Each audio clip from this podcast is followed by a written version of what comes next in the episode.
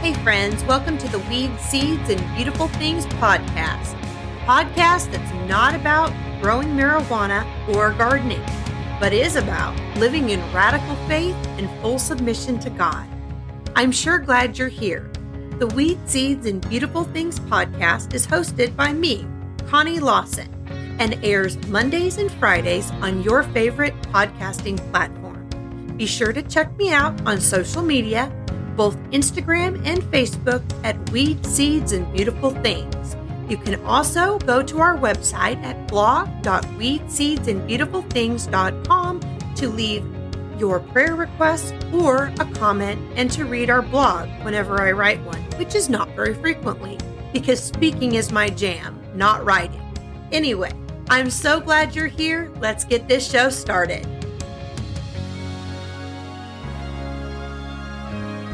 Hey, friends, welcome to the show. I'm your host, Connie, and I am so glad you're here. Literally, without you, there would be no podcast. So, last time I was telling you about my view of Naomi, and I'm going to kind of pick up there and finish that off.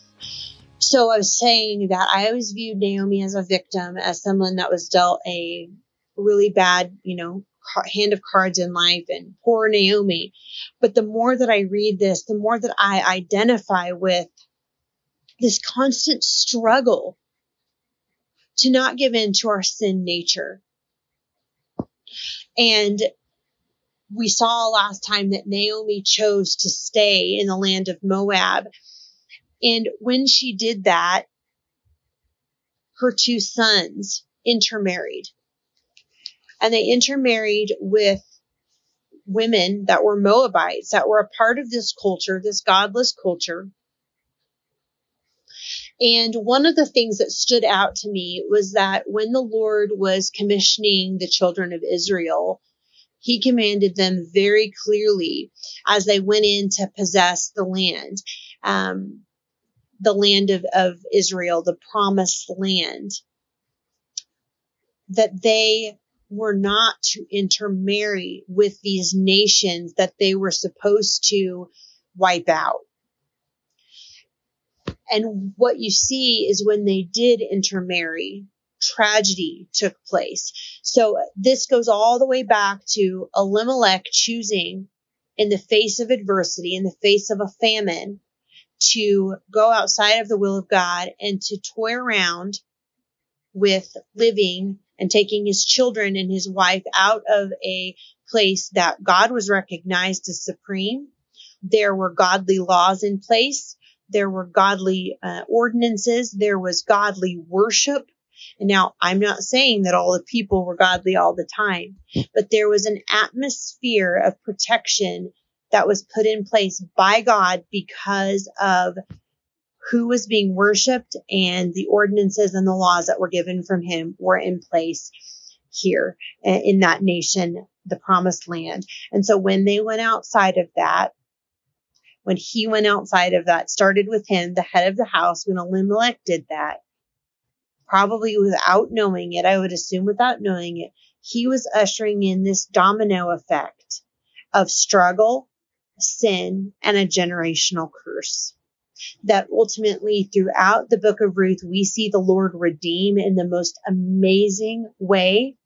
And we see the story of Ruth giving us a picture of a type of Christ, which I'll get into later on, but a redeemer, a kinsman redeemer. But to this point, Elimelech's choice and then Naomi's choice based on her callousness by living there and being exposed to it for such a, a long time. Ultimately, her sons then remained and intermarried people that were filled with God, intermarried with a godless nation.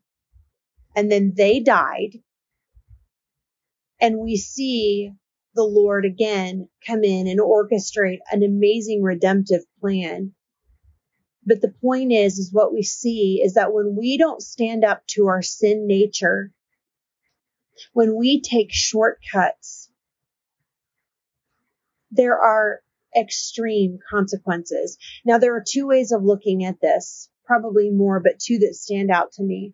We can deny that, you know, this is a real thing, that sin is really this big of a deal, that we really struggle with it because it's uncomfortable. It causes conviction and it makes us have to do things differently. Or we can embrace that this is in fact true, that we are constantly in a state of struggling, that we are constantly in a state of being tempted towards our weakness, to view our weakness as a gift when really it is our downfall. We view our weakness as pleasure, as comfort, as not so bad, and all of those things when we when we foolishly view our weakness as something to be toyed with or something to be coddled, we are ushering in our downfall. Now, our downfall can be many different things. It can just be a, you know, a, a season of rebellion, or it can be one sin that we commit before we pick ourselves back up. But the struggle is a constant one that we have to be anchored in the truth of God and seeking Him in order to be able to number one, handle, handle. It's hard to look at your sin.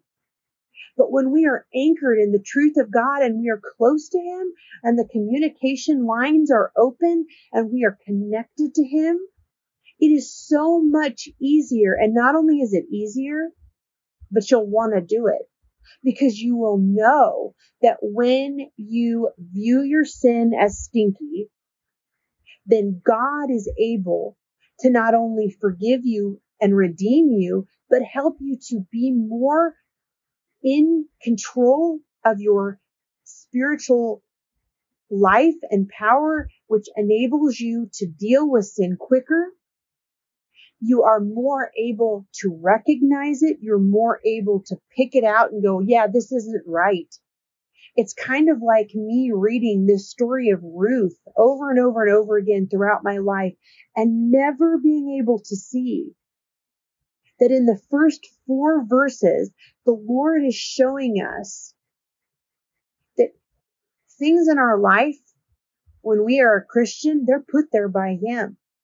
And that we have an obligation to figure out what the Lord wants us to do in those situations. And I don't mean an obligation to figure it out like we have to do some amount of work or legalistic um, song and dance. No, I'm talking about we have an obligation to be in a relationship with Jesus to where when something comes in our life, we are prayerfully asking him, what do we do with this? How do we handle this? And as we do that, we grow.